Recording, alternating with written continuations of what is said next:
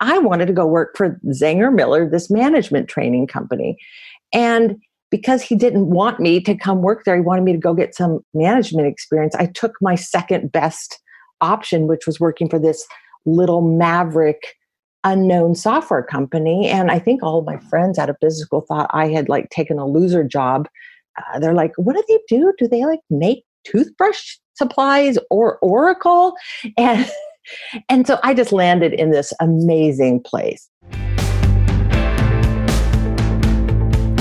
Welcome to Elevate, a podcast about achievement, personal growth, and pushing limits in leadership and life. I'm Robert Glazer, and I chat with world-class performers who have committed to elevating their own life, pushing the limits of their capacity, and helping others to do the same.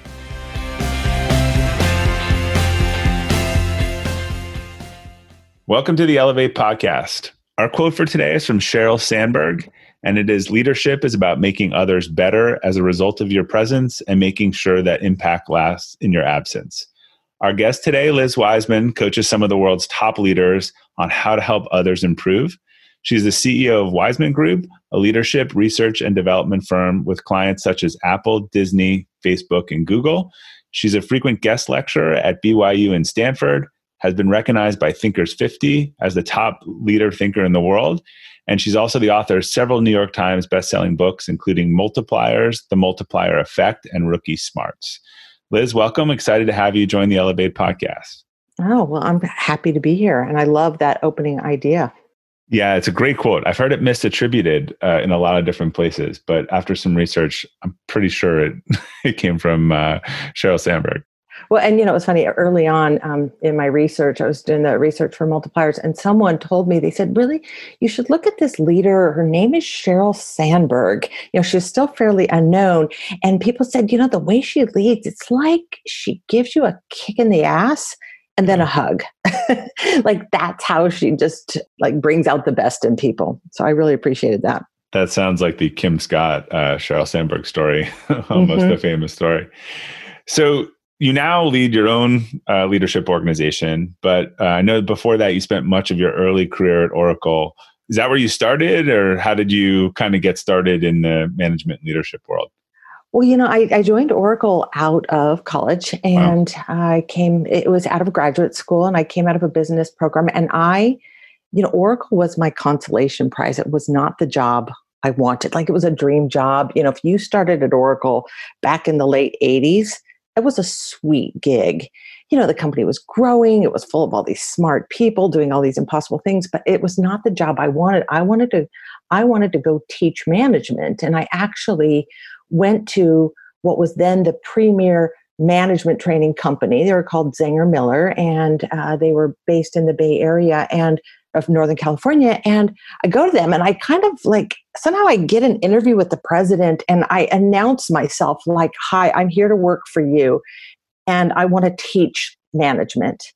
And Ed Messelwhite was the president. I just can only imagine what he's thinking on the other end of the phone. When you're 22? You know, right out of business school. And it was like over the phone, he gave me a pat on the head like I was a little girl, you know, and he was just like, Liz, you seem great. But if you want to teach management, if you want to teach leadership, you should probably go get some experience managing. You know, like, it had never occurred to me to go do this. So like, I wanted to go work for Zenger Miller, this management training company. And because he didn't want me to come work there, he wanted me to go get some management experience. I took my second best option, which was working for this little maverick unknown software company. And I think all of my friends out of business school thought I had like taken a loser job. They're like, what do they do? Do they like make toothbrush, you know, supplies or Oracle? And so I just landed in this amazing place. Like I said, amazing people, rapid growth, sky's the limit. So just to put this in, I mean, people know math, like how big was Oracle at that time? I think there was about 2,000 employees. You know, so it was a teenager. It wasn't a startup. It had already gone public. And honestly, I can't remember the revenues, but it was young. It was about 2,000 people around the world, and you knew all the people in the company. I remember reading, there's some great origin story stuff. I think it was a book about Larry Ellison. It was called What's the Difference Between God and Larry Ellison? Oh, yeah. And I think it said, God doesn't think he's Larry Ellison. And look, there are worse ways to build a business. It was very customer centric. He would go around to people. He would ask them what their problems were. They would tell him what their problems were. He would say that Oracle solved that. And then he would go back to the engineers and tell them to add that feature by tomorrow. Which is it's like a customer-centric approach to business. Well, and it was. And see, there was this ruse going on at Oracle. And, you know, there was, the technology was a little suspicious in early days because, you know, Larry would get out ahead of himself. But the big ruse of Oracle was it was a new industry. Relational database management was really new. So they couldn't hire people with experience. So Larry and the CFO at the time, Jeff Walker, they came up with this strategy of, okay, let's go hire people right out of college who don't know anything. And then let's basically exploit the fact that they don't know anything. It was like, if you've read The Phantom Tollbooth, that book, you know, it's all about how things seem impossible. But if you don't know they're impossible, they aren't. So, and they looked for this trifecta of talent. It was, they hired people who had this just kind of raw intelligence, almost like a freaky smart person. People who then, the second quality was achievement orientation. So they looked for people who were like freaky driven. And then the third quality was nice. Like, you know, people you would want to have lunch with. And they rarely compromised on the first two, but sometimes they would compromise on that third piece of nice. So it was this like sea of all these young, inexperienced, kind of smart driven people. And then they would just hand them these use cases, these scenarios that no one else would have touched. But these young, like smart kids were like, oh, okay, I'll do that. And it was kind of a fun place to work because I just felt, you know, some people would get imposter syndrome in that I just felt like I was lucky to be there. I'm like, I'm clearly not the smartest person here, but what a fun group of people to work around. And got thrown into management, and it was a thrilling experience. I still miss it to this day. I love the work I do, love the impact that it has, but man, I miss those early days at Oracle.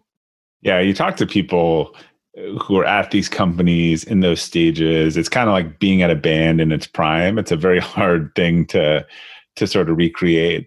Well, I mean, Oracle is a household name today, at least, you know, in the business world, maybe not in the consumer world, but you were heavily involved with Oracle University, which I'm sure not as many people know about. So can you talk a little bit about what that is, how it got started, and what your role in running it was?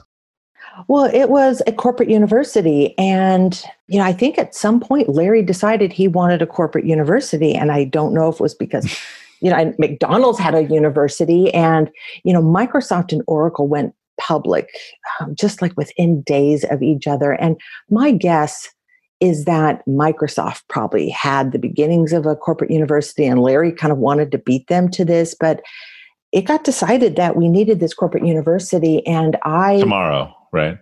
Yeah. And I got put in charge of it. You know, we were a small, like, department that did new hire training. And it was like, okay, Larry wants a university, and Liz, you're now in charge, and go build that. So you were the dean.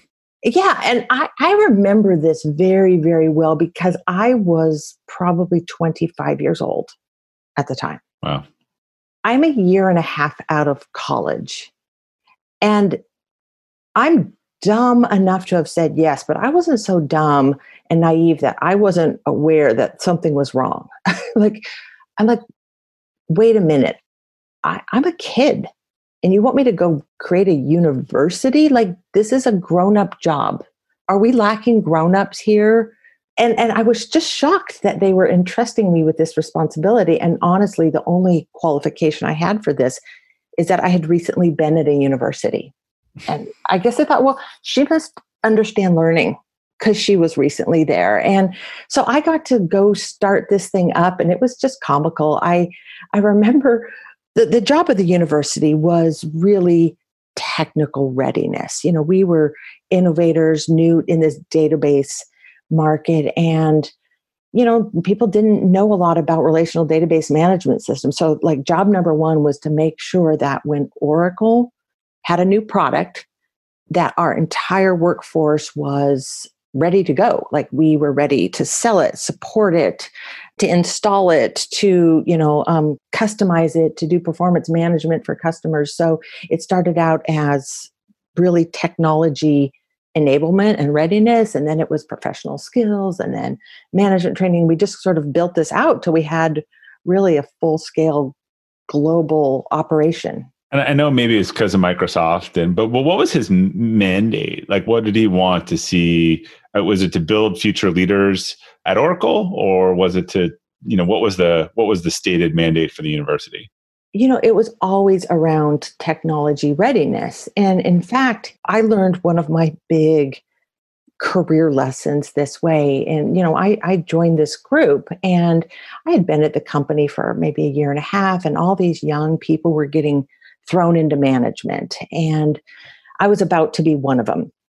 But, you know, they're all getting thrown into management. And, you know, I've actually studied like the whole rookie state and what happens when people are new to something. And there's amazing things that happen when you're given hard things and you're new. One of the cases where it doesn't prove true is management. Like new managers are disasters. Yep. You know, it usually takes about 6 months for people to figure out, hey, by the way, it's not about you anymore. So anyway, we had all these young people being thrown into management and they were not getting any kind of management training. So I had been at the company about a year. There had been a reorganization. I had lost my job in this reorganization. I was now looking for a new job. Now, this wasn't like a difficult job search. The company was growing and I had done well. So I had a number of opportunities to choose from. And one of them was to go work for this new hire group that was about to like turn into Oracle University. And I interviewed with my would-be boss, the director, and then I go to interview with the vice president of administration, and his name is Bob Shaver. And I'm talking to him about what I think I can do for Oracle. And I make this observation that the company's growing fast, a lot of managers who have had no training, and hey, I can put together a management training program. Now, Robert, remember what I wanted for my first job. Like I wanted... This is all coming together for you. Yeah, and I'm smelling this opportunity of like, this is my chance to go and do this. I don't know why I wanted to do it so much. It's really the work I do today, but I, somehow early on, I had this like homing device, like some homing page, which is like, get yourself to this kind of work. And so I make this case that, hey, I can do this for this company and it's needed. And Bob said to me, he said, you know, Liz, that's great. And we are so excited for you to join this group. And he said, but that's not the problem that we have right now. He said, we have a very different problem. In fact, your manager has a different problem. She's got to figure out how to get about 2,000 new hires into this company and up to speed on Oracle technology really fast. And he said, it'd be great if you could help us with that. And, you know, of course, my dreams are dashed once again. Not as fun, but necessary. Yeah. Exactly. And so what I was passionate about, nobody cared about. Like it was a known problem, but it was one that people were willing to have sort of sit as an ambient problem. Right. And well, it's a tech company, so right. It's a tech company, and it's like what we care about is technology. Now, I didn't necessarily care deeply about the technology, but I was smart enough to figure out that if that's the problem, then I should go and solve that problem. And, you know, he never said it to me directly, but Robert, essentially what he was saying to me is, you know what, Liz, why don't you make yourself useful? Why don't you go do something that we actually need? And then that would be valuable. And so I gave up my desire, my passion to want to go and like help people be good managers. And I went and learned how to teach programming to programmers. So Oracle wasn't just hiring like smart, driven people. How did you learn that? Like this is a mystery of my life that I'm still not entirely sure how this happened. But so I said, yeah, you know, I'll go do that. And I signed up to go teach the basics of the Oracle technology stack, which was like 3GL languages. So like procedural SQL language and how you create apps, you know, how you create forms and reports. And so I signed up to do that, to teach that in our new hire training. And so we're hiring people with bachelor's and master's and PhDs out of schools like, you know, Caltech, MIT, Carnegie Mellon, Stanford. So all of these people coming in with CES and engineering degrees, and I, who's coming out of business school, right, am now one of the two technical trainers on staff. And so I just hit the books and I just ordered all the documentation, figured it out. And then my smartest thing I did was sign up to teach with a woman named Leslie Stern, who was a proper technologist. Like, she was a true technologist. And she's like, Liz, come on. I remember she's like, we got to teach you to think like a programmer. So you don't think like a programmer. See, and she taught me like the way of an engineer. And she's like, you start, because we were teaching on alpha code as well, because, you know, the way you polished your software was you had your new hires build systems with it and find bugs. Like, they were like a great source for finding bugs. And so we were teaching on this really unstable software. And she's like, you find things that are wrong and you go in and you change four things. And she says, no, here's how a programmer works. You change one. You isolate a problem, you make one change, you recompile your code, you test it, and if it works, you then make the second change. I'm like, well, I already know that the second change needs to be made. That's not how our programmer thinks. And she like learned me how to think like a programmer. And that is a skill that I still use today very much as a researcher. Like, how do you isolate variables and test and figure out where's, like, what is cause and effect actually look like? And so this job really helped me to do that. Have you ever owned something that inspired you to up your game? 2 years ago, I bought a dual suspension mountain bike for the first time, and it pushed me to ride trails that I had never been willing to try before. When we own exceptional things, they inspire us to do exceptional things. The all-new Lexus GX has exceptional capability that will have you seeing the possibilities you never knew existed. Its advanced technology and luxurious interior mean that wherever you go, you'll never go without. The Lexus GX comes with available dynamic sky panorama glass roof, available front row massaging seats, best-in-class towing capacity, available 33-inch all-terrain tires, and available multi-terrain select. I've seen the new Lexus GX popping up all around my town, and not only does it have the capabilities to take you to new places on and off the road, but it's a great-looking car. The new Lexus GX is ready to raise the bar for you. Live up to the all-new Lexus GX. Luxury beyond limits. Experience amazing at your Lexus dealer. When you're hiring for your small business, you want to find quality professionals that are right for the role. That's why you have to check out LinkedIn Jobs. LinkedIn Jobs has the tools to help find the right professionals for your team faster and free. LinkedIn isn't just a job board. It helps you identify and hire professionals you can't find anywhere else, even those who aren't actively searching for a new job but might be open to the perfect role. Case in point, last year I asked the CEO of a major ski resort how he got his job, and he told me that he saw it on LinkedIn and decided to apply. In a given month, over 70% of LinkedIn users don't visit other leading job sites. So if you're not looking on LinkedIn, you're looking in the wrong place. On LinkedIn, 86% of small businesses get a qualified candidate within 24 hours. Hire professionals like a professional on LinkedIn. The team at LinkedIn is also constantly finding ways to make the process easier. They even just launched a feature that helps you write job descriptions, making the process easier and quicker. Post your job for free at linkedin.com/practical. That's linkedin.com/practical to post your job for free. Terms and conditions apply. Well, we'll get to your research prowess. Now I can see sort of where it evolved from. But I assume you had a pretty interesting look at, you know, a company growing that well at sort of early standout leadership at Oracle. And I'm curious, so what was it that you observed from behaviors of some of Oracle's best thinkers or best leaders, I guess I should say? Well, for one, I was raised in this upside culture, like leaders who saw possibilities and who just ask people to do hard things. And I think that's one of the things that first struck me was what happens when a leader trusts somebody who hasn't necessarily done something before, gives them a job to do, and then doesn't come back and do it for them. Right. So the opposite of helicopter parenting. Oh, the exact opposite. And there was one in particular. Oracle had a president for a number of years, whose name is Ray Lane. And I worked very closely with him throughout my time there.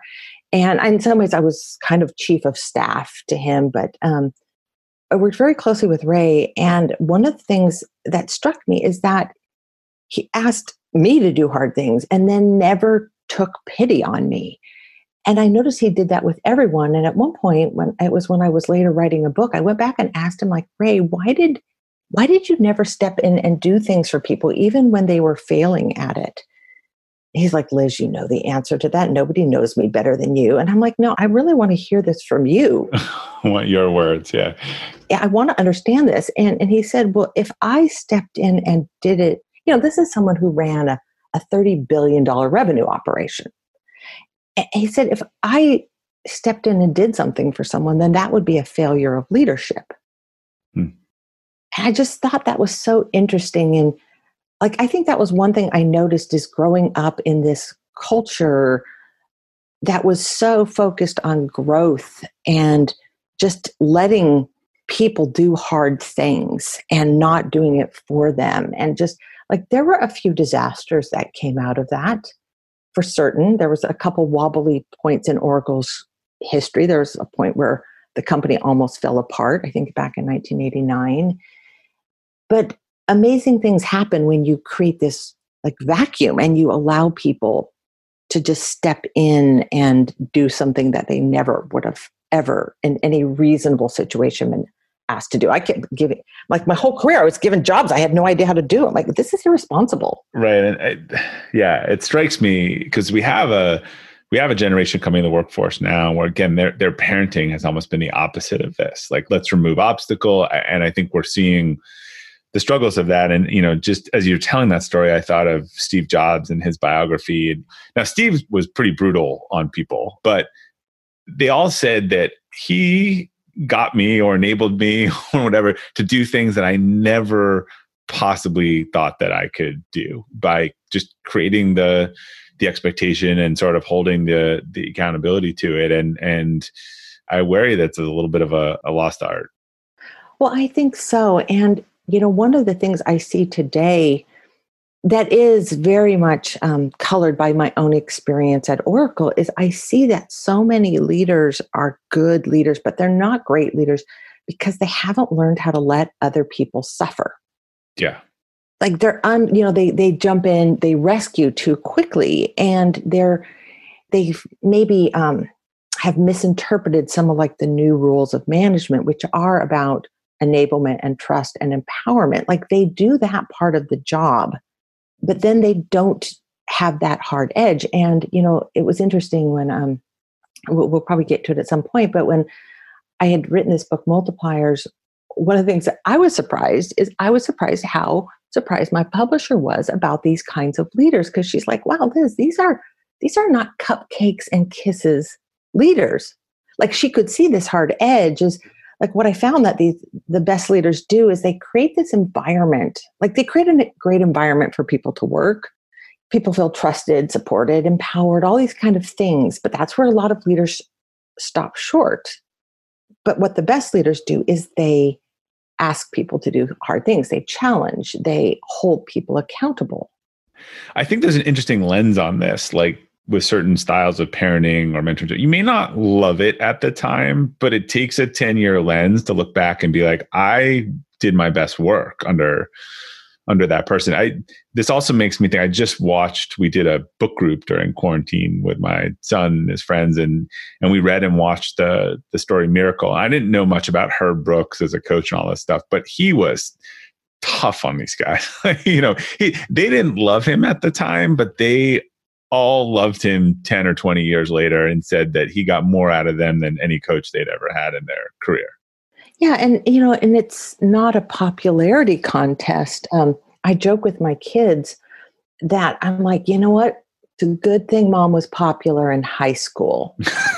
That's a good line. I might steal that. You're welcome to it. Anyone's welcome to it. And I'm like, I wasn't popular in high school. I was a cheerleader. I was this, I was that, you know what? And I'm over it.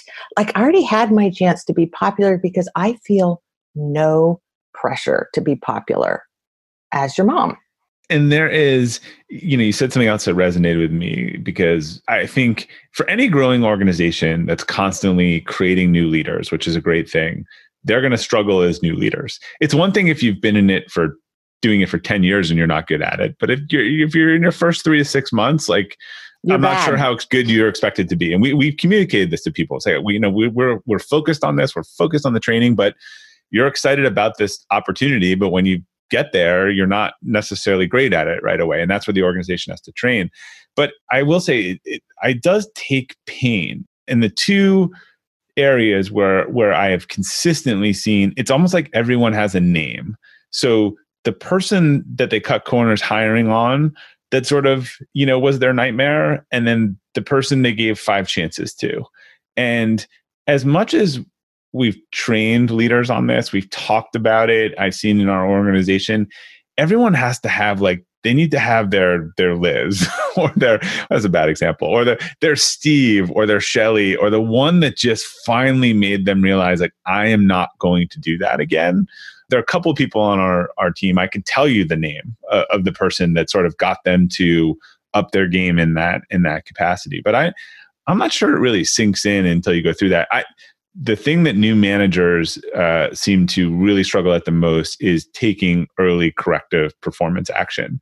And their coach, they're told, hey, look, all of our data says you can give this person a 4th try, but probably not going to work. And they do it and it blows up in their face, and then eventually they learn from it. So it's interesting because we've talked about that, but, and then the organization, like, how much pain do you let people have before it causes, you know, more systematic damage?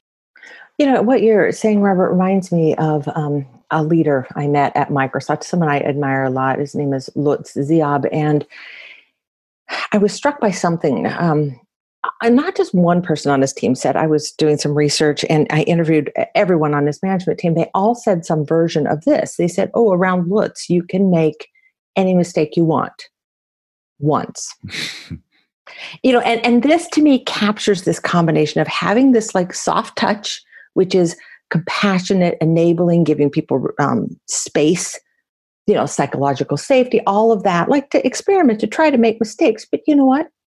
You don't go backwards in your learning process. Like, you learn, you made that mistake. Now, I expect you not to make it again. Meaning, hey, if you tried a risky promotion and it was disastrous, no, you don't get to try the same kind of risky promotion. Like, learn and move forward. And it's this compassionate but demanding and challenging way of leading. And I think that was one of the first things that I really, like, I landed great in this job at Oracle, because it was, you know, there was a lot of rough moments and it was hard. And, you know, some people are like, wow, Liz, you work at Oracle? Like, you seem like a really nice person. Like, I hear they eat their young there. And, you know, like, I hear Larry Ellison is like a tyrant. And I'm like, oh, Larry, wow, he's nothing. You should meet my dad. Like, you know, I grew up with a really, like, tough father. I was like, wow, Larry is nice. But it was this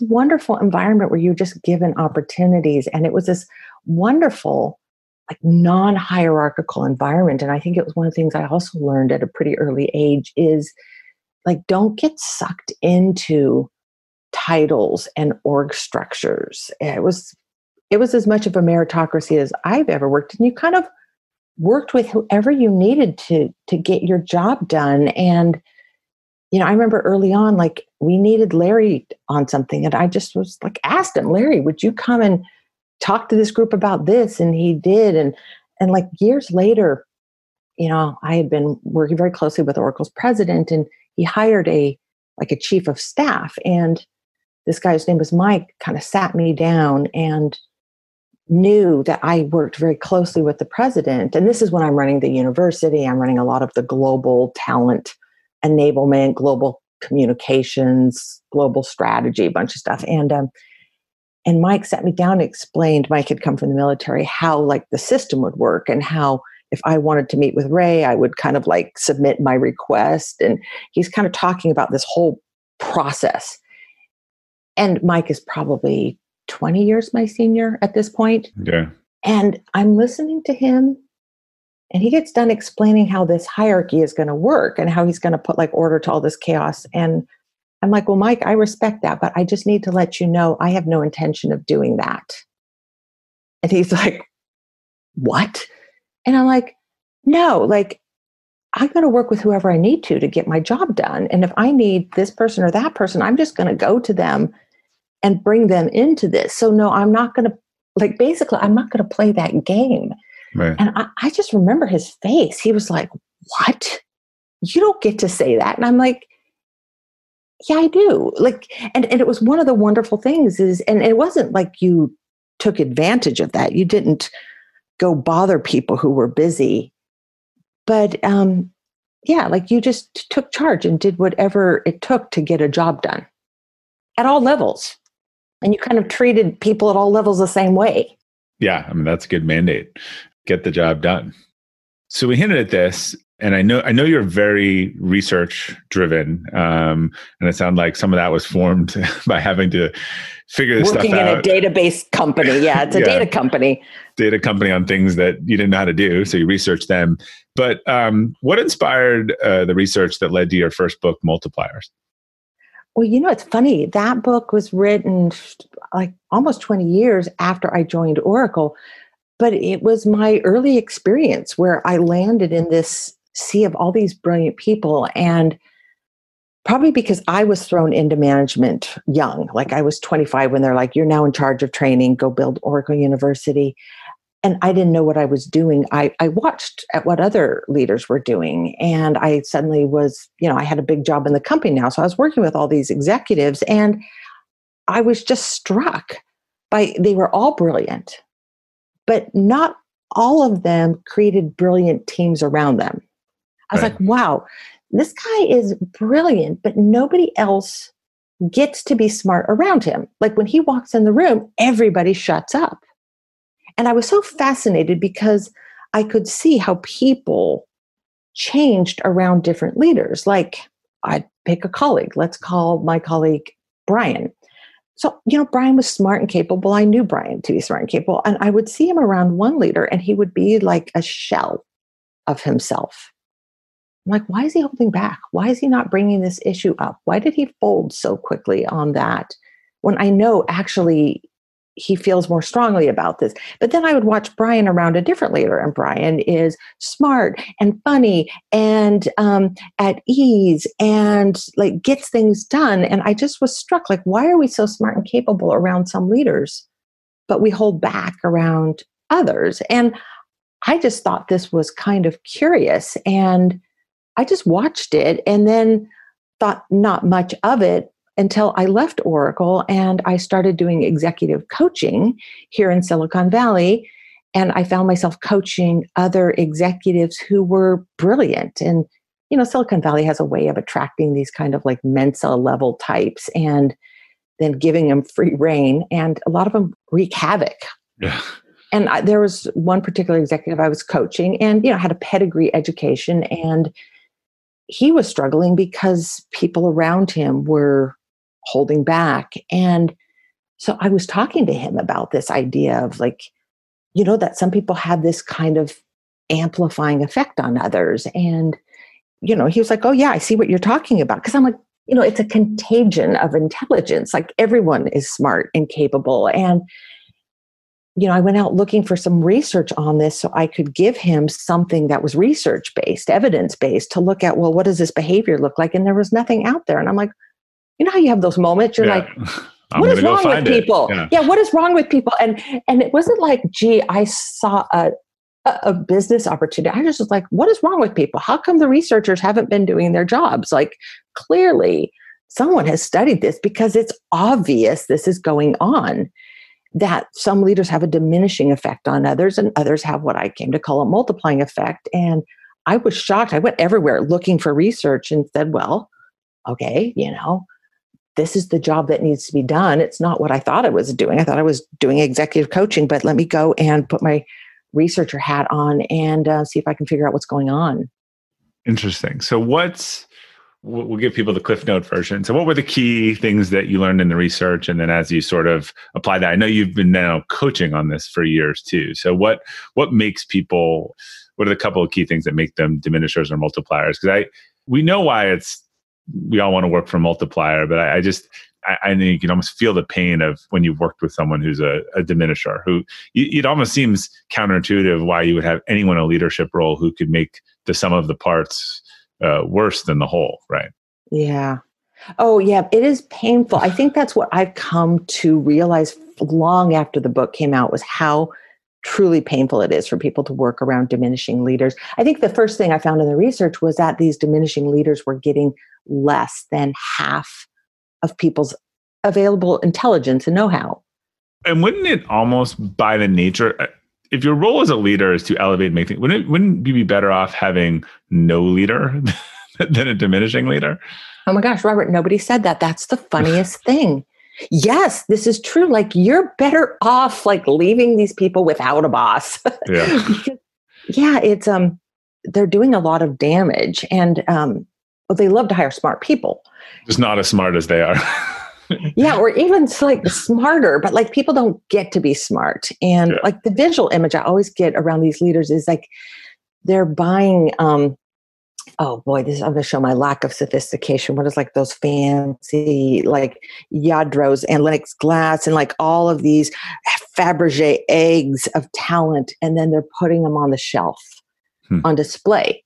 Like, look at all these smart people who work for me, but they're in the background. And anyway, so they're paying people full price, but underutilizing their talent, which of course is it's a real waste of the corporate resources, but we don't have to research this to understand like what that does to people when they're working hard, but underutilized, like overworked and underutilized, or like frustrated and exhausted and all these things. But that was probably the first thing I found. What I found is it really comes from a difference in mindset, where the diminisher leaders seem to assume that people aren't going to figure it out without them. Huh. You know, and Robert, it's not even like I'm the smartest one in the room and everyone else has to be stupid for me to look brilliant. It's just when the boss decides that she is needed. Like, my team can't do this without me. I'm essential. Well, it's what you were saying before, right? The leaders that let them go, suffer with it a little bit, or felt that they were right. They had to be part of it.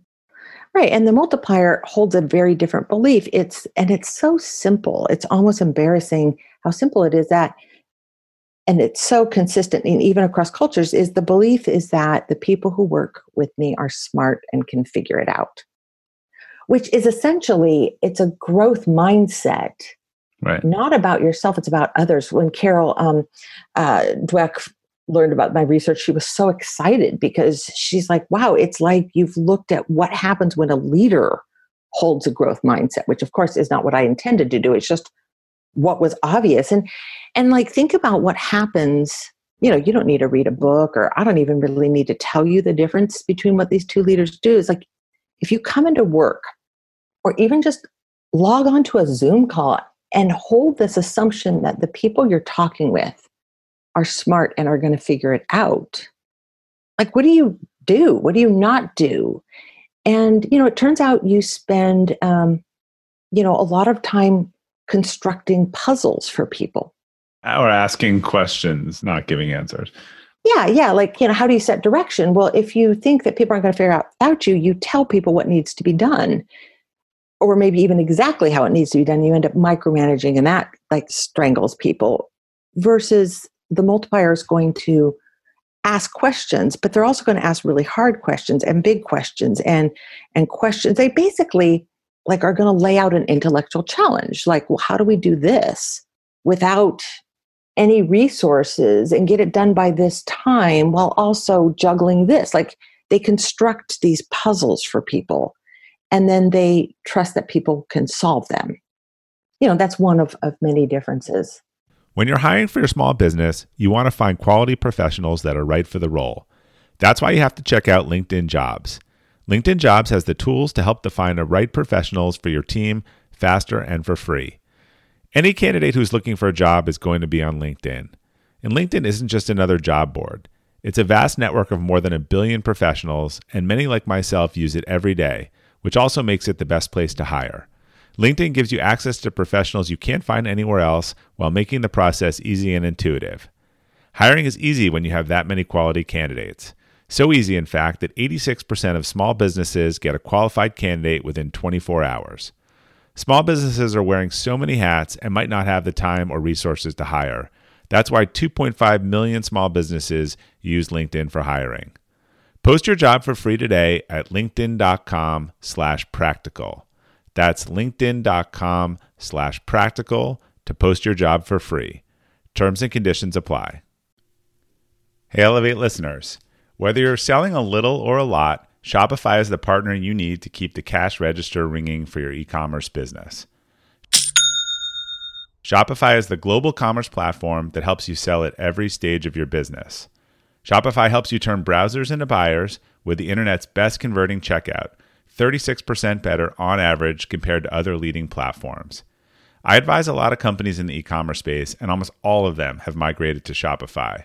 And as a buyer, what I love about buying from Shopify-enabled sites is that they already know who I am, and I don't have to create a new account or enter all my payment info. The Shop Pay service makes it faster and easier to buy, which surely helps with conversions.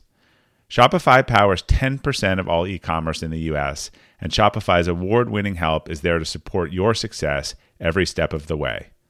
Sign up for a $1 per month trial period at shopify.com/elevate, all lowercase. Go to shopify.com/elevate now to grow your business no matter what stage you're in. Shopify.com/elevate. And I assume some of those behaviors are learned, but are there innate qualities that make people more dispositioned to be a multiplier? You know, there is, and probably the most innate, and it's one that is sort of at the holy grail of a lot of these qualities we look for in people, is intellectual curiosity. So I did, as part of the research, I had a survey of, about 65 items, and we tested these leaders, multipliers, and diminishers against it. And the thing that's most correlated with multiplier leadership is intellectual curiosity. And a lot of people say that, but what is that? And for me, what that means is being more interested in what you don't know than what you do know. I know a bunch of stuff, but what do the people on my team have to teach me? What are these other people? You're asking questions not to humor people, not to practice active listening, not to do some faux empowerment. It's you're asking questions, not trying to win a leadership award. You're asking them because you really are interested in what people have to say. Yeah. And so that's highly correlated with multipliers. And then I have to tell you the one thing that's really highly correlated with, or the most negatively correlated thing with diminishing leaders, is a sense of humor. Now, Robert, I have to admit, I put that on the survey in the last minute. And the reason why I did is because first of all, I just had a hunch. I'm these are not funny people. These are people who don't laugh at themselves. These are people who take themselves way too seriously, who have to be right and can't laugh when they make a mistake. They can't laugh when somebody else makes a mistake. They can't be wow, that was a big screw up, laugh it off and keep moving. And so I put it on the survey, but I also snuck it on there kind of as you had a hunch. Well, I also had an axe to grind with my mom. I thought you were going to say with a past boss. Yeah. No, it was with my mom. She didn't know this, but so I was voted, among a couple other things, I was voted class clown of my high school graduating class. Got it. And so I put that on there just I don't know, maybe to show my mom, see, funny people are okay, I don't know. So I threw it on there. It turns out it's the most negatively correlated thing, meaning these are people who don't have a sense of humor, who can't laugh. And it's not that these great leaders and multipliers are comedians. They're not stand-up comics, not at all. It's just that they have a lightheartedness about them. Yeah. They're the type of person you want to probably be around and talk to more. There are a lot of things that are intuitive about that. Well, and you think about, I'm fascinated by the relationship between levity and gravitas. And Levity and gravitas, that's not a normal correlation I would have thought of. Well, I think there are principles that I use. Again, this may be all, Robert, this may not come from like an empirical place. This might all be me trying to justify, you know, being a class clown. But yeah. I find in my coaching work with executives, I find in my teaching work that the more levity there is in the environment, the greater levels of gravitas we can have. Like the most serious of discussions have to be lighthearted, you know. And so a lot of the work I do is around helping managers see how they're diminishing and sometimes sucking the life out of their people with the very best of intent. Like all of these would-be good managers, like kind of, you know what I'm talking about? Like that goody good part of us that just like wants to be, like wants to elevate people and wants to be a people person. And sometimes I find that these leaders are the worst diminishers. Like they have the greatest diminishing effect. And I found that most of the diminishing is accidentally diminishing, like the accidental diminisher. And really to address that, you need a lot of levity in the conversation. Like you have to be able, like when managers can laugh at themselves, like, oh yeah, I do that. Oh boy, that's me. Like it just invites learning. And yeah, so bringing together, to me, like the more gravitas you need, the higher stakes a situation is, the more you need lightheartedness. Like it's relieving pressure and stress. And again, some of it might be autobiographical, and that, like, remember the like sea that I landed in, I got thrown into right out of college, like all these straight A, valedictorian, perfect ACT kind of people. Like part of my job as a manager was to just get people to lighten up. Like, okay, it's going to be all right. You got that answer wrong. You know what? The game's not over. Like we will move forward. So I don't know. I think there's a tremendous benefit that comes and momentum that comes when we can just laugh at ourselves in situations, not at each other. Well, and also it shares some sort of humility or vulnerability or willingness to talk about when someone's not approachable. You just, I don't know, removes a whole layer of communication and I think and out of the relationship. Yeah. And it's like letting people know you're going to be okay. Yeah. We don't take ourselves too seriously here. What was Adam Grant's research? I was fascinating. I think in Originals was that wasn't it, like the average really, really high level comedian was like had a birth order of 7 or something like that because they had to find a way to stand out in the crowd. Yeah. And there's a fair bit of research that's been done. Adrian Gostick and Chester. I don't know if this is the book he wrote with Chester, but it's called The Levity Effect. And, you know, if you look at this, there are so many positive outcomes, like engagement goes up, productivity goes up, sickness and reported days goes down when there is levity in an environment. And the same is true with the learning environment. Like, you know, if you think about the places where you were learning at your maximum, they're usually places where the professor or the teacher has made this environment fun. Because all of our defenses go down, we become vulnerable, and we can't learn unless we're vulnerable. And we can't learn, like for me, learning happens when our expectations are violated, like when the world doesn't work the way we think it works. Or well, that's a good segue to what's going on today, right? During COVID-19, I mean, suddenly your business that you run stops working overnight, and you better learn quickly how to do something different. Yeah, and so like, being lighthearted about this, like, oh, wow, this doesn't work the way I thought it was. This is wrong. Like that allows us to move gracefully in these situations where things aren't going as planned.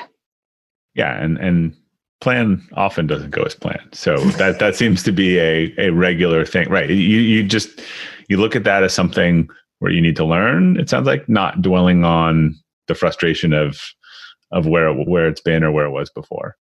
Yeah. And the need to let go of control. I mean, I think it's the environment we're in right now where, you know, you have to let go of control for sure. Yeah.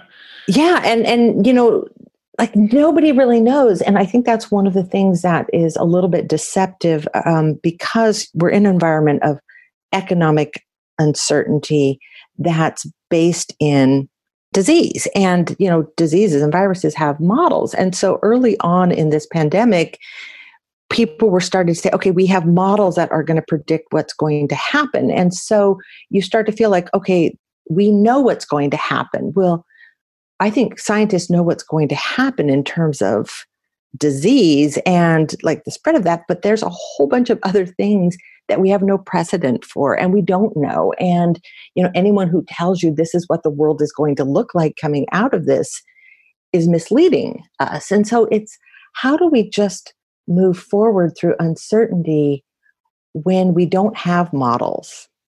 You know, when we're creating something fresh, it takes a very different mindset.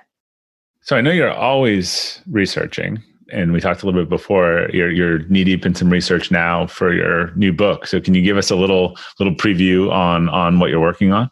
Oh, Robert, don't get me talking about research because, you know, I like it can go out. So please stop me before I bore everyone. But in some ways, what I'm doing right now is looking at the flip side of multipliers.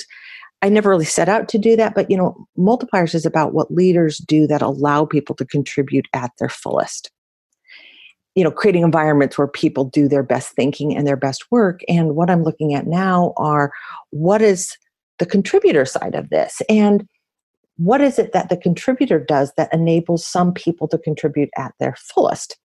I think it was early days with multipliers where somebody was like putting their head around this multipliers idea. And they're like, oh, I get this. Like, I see how these multipliers like get the best of people and then they grow them and they get more. And they're like, okay, this is all making sense to me. But like, Liz, you can't multiply zero. And, you know, and I'm like trying to hold back the snickers on this, you know, because I'm like, oh yeah, like there's a part of this that is the contributor's responsibility. And so I've been looking at how do you contribute at your fullest, and very particularly, what is it that some people are doing that are allowing them to contribute at their fullest, but also people who are extraordinarily valuable to the organization? How do they work? How do they think? And, you know, I'm looking at what do the most valuable players inside organizations do, and what's the mindset behind that? And, you know, what's fun is as part of this research, Robert, I've been looking at what are the things that managers say they value in contributors? And it's a pretty interesting list. Like, I've gotten really clear on what is it that managers really want people to do. In fact, I feel like I'm sitting on this like secret, like cache of insight where I want to pull every college graduate aside and say, can I just spend 30 minutes with you before you get started in the workforce? Because I know some things that are going to help you be an absolute superstar. And it's not just intelligence and work ethic. It's like some secret, like there's a secret code to being successful. And I feel like I've kind of started to uncover that little secret code. But have the people are good at it? Have they uncovered the code, or have they just fallen into the fortunate bucket of having those qualities, or is it something that they've actively discovered? Well, I think the people who end up in this MVP camp, there's probably at the source of what they've figured out early in life is, well, I mean, they're initiative takers for certain, but they have an other orientation. Like, you know, when I'm talking to Bob Shaver about the job that I want to do, hey, you know, here's the problem I see and here's what I can do for you. Like, I'm in a me orientation, and the MVP types, they're in another orientation, which is like, what's the job to be done here? Like, right. What's valuable? What's needed? How do I make myself useful? And so they've got this outward orientation, which is interesting. It's also these multiplier leaders have this outward orientation, this perspective taking that Dan Pink has written a lot about, this ability to see what things look like through somebody else's eyes. I think it was Clayton Christensen or something, did something about jobs to be done. It was like the job of a milkshake or something like that. It was really fascinating of just really understanding what did that milkshake do for people, right? So it sounds, this is not surprising in some ways to understand. They understand the core of what's the most important things that they need to do, right? Absolutely. And, you know, what we found is what, you know, strong, typical, capable people tend to do is they tend to do their job, and they do their job really well. But what really valuable people do is they do the job that needs to be done. Yeah. And it's rarely your job. It's working in the white space. It's saying, okay, if everyone does their job, the most important things like fall in the cracks. Like, I'm going to go work the cracks on this, and I'm going to go do the thing that nobody else wants to do. And I'm going to go do the thing that no one's asking me to do, but it needs to be done. Yeah. And they're always on the lookout for this. Right. It seems, in general, I believe the Charlie Munger quote where he says, show me the incentive and I'll tell you the behavior. But I agree, I've seen this, and that people tend to, you know, what it is that they're incentivized to do, they do. But there are those extraordinary people who just, they know the right thing to do, whether it's what they were incentivized to do or not to do, right? They understand the most important job to be done. They gravitate towards that. I have seen that, and I agree. It's not something that everyone has. And it takes a certain kind of humility to do it. And, you know, like, there's a moment I remember, you know, since I'm managing at Oracle, I have this big job. I'm, you know, head of training and human resource development, talent development worldwide. I'm also a mom of 3 young kids. And am I pregnant with my 4th? I don't know. But like, I'm just barely holding it all together. And there's a woman on my team, and she's really bright. Stanford undergraduate, Harvard MBA, super capable, super bright. She comes to me one day, Hillary Kaplan Samardjian. Hi, Hillary, if you end up listening to this.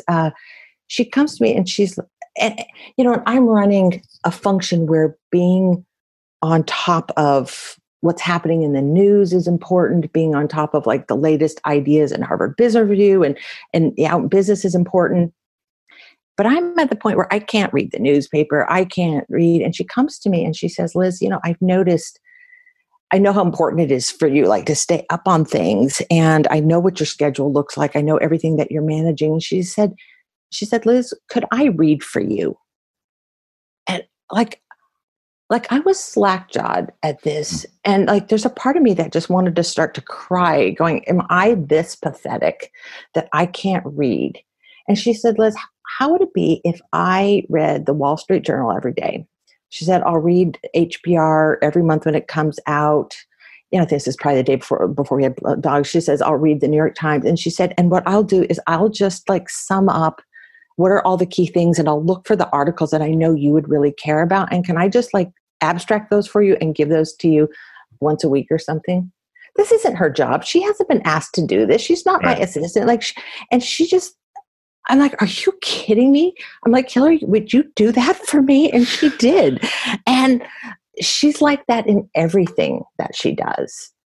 So that's just like one of those personal examples of somebody who just always figures out what's missing, what's needed, and how can I be really valuable to my organization and my boss. And it rarely comes from just doing your job. Yeah. That's one of several things that I'm learning. Bill Belichick will be upset. That's his famous, you know, do your job. That's the Patriot way. But that's a good place to wrap. But I do want to ask you one last question I'd like to end with, which is, and this can be singular or repeated, but what is a mistake that you've made in your career that you've learned the most from? Ooh. So let me think. What do you want? Do you want like something like shame kind of thing? Do you want like... What do you think people could learn the most from? Well, I'll tell you, you know, I think the biggest mistake, I've made some big mistakes. And, you know, I've probably made mistakes that are like measured in hundreds of thousands of dollars and, you know, more. But I'll give you the mistake. I wrote a blog for Fortune. They asked me to write something about the biggest mistake I had made in my career. And I picked something that happened when I was 17 years old. And for me, it is still like the most egregious mistake I've ever made, and probably the thing I learned. I think all the way I handle mistakes, I learned back at 17. So I had a job in a bridal shop at 17 years old was like the bridal shop in the mall. And trust me, this was not a high class operation because they hired me at 17 years old to be their evening and weekend seamstress. So I did bridal gown alterations. Now, there was a basis for hiring me. Like I took to sewing very early. And so, but anyway, so most of the sewing I did was pretty minor, you know, hemming dresses, taking dresses in a couple inches, you know, bridesmaids' dresses, wedding gowns. And then there was this one bride that came in, and her name was Kathy. And I remember this very much. She was like a little size 6 petite bride, and she just absolutely fell in love with this dress that was size 12. And it was the last, you know, sample. It was like a dress shoot that they couldn't order in her size. And so I got given the job of remaking. And to turn a size 12 dress into a size 6 is like a reconstruction. It's not like, ooh, let's take it in a little bit here. You have to like take it apart, completely rebuild this dress. I'm 17 years old and I'm like fearless. And I'm like, yeah, I'll do that. So I do it. She comes in for a fitting. It fits perfectly. It's like I did a great job. It was amazing. She's thrilled. We, you know, put it back on the rack, and she's going to come pick it up right before her wedding. And, you know, we'll like press it and have it all ready to go. She comes back in 4 days before the wedding, and they call back to me. Like I'm back there, you know, with my sewing machine, and they say, hey, Kathy's here. Is her dress ready? And I'm like, I haven't pressed it. I hated pressing the dresses. I was a bit of a prima donna. I was like, oh yeah, that's like the clerks can press the dresses. I somehow thought my job was to sew. Like I was doing my job, which was to do the alterations and the sewing, and I hadn't done it. And they're like, okay, she needs a dress. And so I'm like, okay, so I got to press it. We're like, Robert, can you see where this is going? Yes. It's so painful to even think about. I just didn't like it. I felt like it was beneath me somehow. So, and I'm still to this day like this. I kind of iron everything on high, and I just like go faster, you know? I've made a lot of mistakes turning. Have you done this? Turning a tool or a machine up for efficiency that then ruined whatever yeah. I was doing.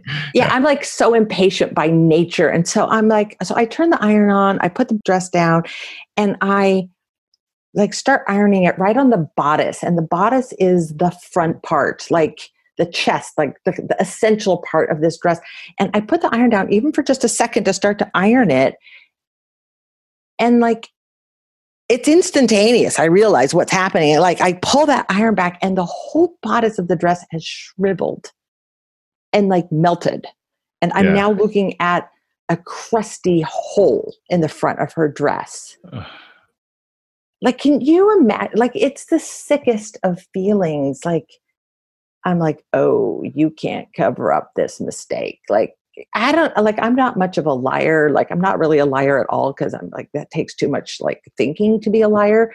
But I'm like, there's only one way to deal with this. Like, there's no story I could spin. Right. And so I just like set the iron down, like caught my breath, walked out to the front, and there's Kathy. And I'm like, Kathy, I have bad news. I have just melted a hole in the front of your dress.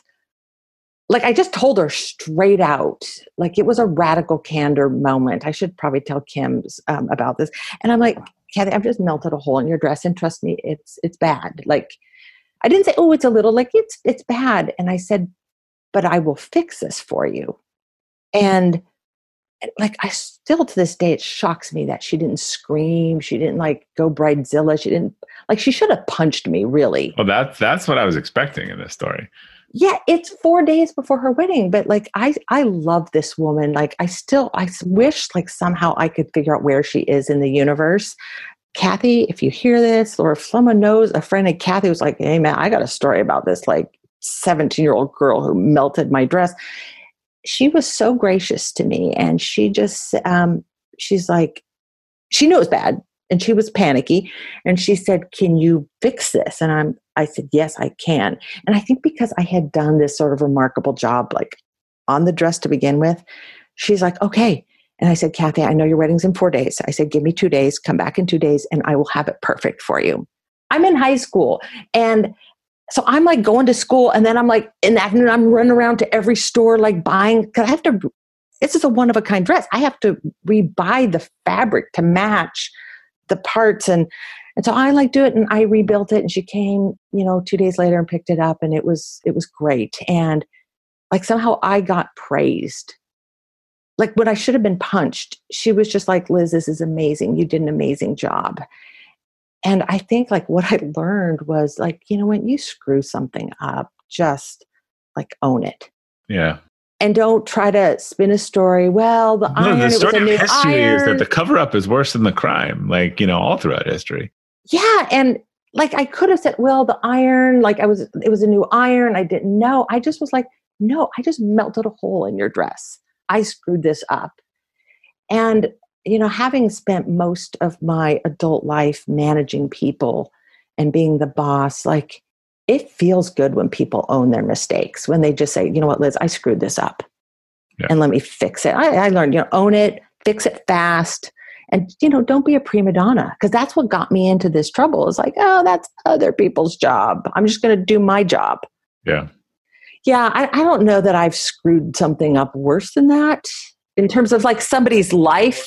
Hey, if that's the worst, then you're in good shape. Well, you're a dude too. So a woman might see that situation differently. Melting someone's wedding gown 2 days before their wedding is a pretty awful thing to do to someone. Maybe she thought it was a sign and she was having questions about the wedding. You never know. Oh, I don't know. But yeah, and I've made a bunch of other mistakes and, mistakes of judgment and, but you try to just own them. All right. Well, Liz, where can people learn more about your work and your writing? Oh, well, let me see. My work, there's the wisemangroup.com, which is our firm, which is all about creating great places to work and really just honestly ridding the world of bad bosses is what we're all about. And, or multipliersbooks.com, let me see, rookiesmarts.com for any information on those books. And I'm pretty easy to find on LinkedIn or Twitter. I'm @Liz Wiseman. All right. People will find you. That sounds like it's not a challenge. Well, Liz, thanks for coming in today and sharing your story with us. You've clearly developed a passion for helping others understand how to make the people around them better. Well, it's my pleasure. And thanks for the work that you do. I just love this idea of our job as leaders is to elevate. Yeah. I mean, otherwise, what are we here for? Now I can forget to, what's the opposite of the multiplier? To diminish. Diminisher. Yeah. Diminishers would not be a great book. So thank you again. To our listeners, thanks for tuning into the Elevate podcast today. We'll include links to Liz and her work on the detailed episode page at robertglazer.com. And until next time, keep elevating.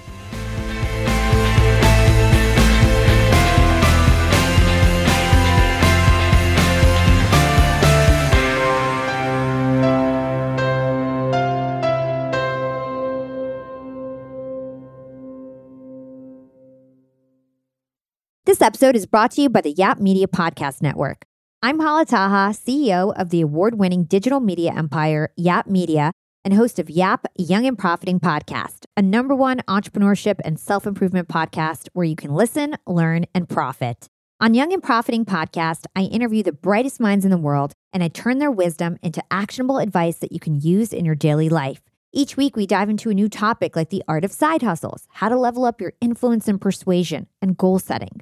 I interview A-list guests on Young and Profiting. I've got the best guests, like the world's #1 negotiation expert, Chris Voss, Shark Damon John, serial entrepreneurs Alex and Layla Hermosi, and even movie stars like Matthew McConaughey. There's absolutely no fluff on my podcast, and that's on purpose. Every episode is jam-packed with advice that's going to push your life forward. I do my research, I get straight to the point, and I take things really seriously, which is why I'm known as the podcast princess and how I became one of the top podcasters in the world in less than 5 years. Young and Profiting Podcast is for all ages. Don't let the name fool you. It's an advanced show. As long as you want to learn and level up, you will be forever young. So join podcast royalty and subscribe to Young and Profiting Podcast, or Yap, like it's often called by my Yap fam, on Apple, Spotify, CastBox, or wherever you listen to your podcasts.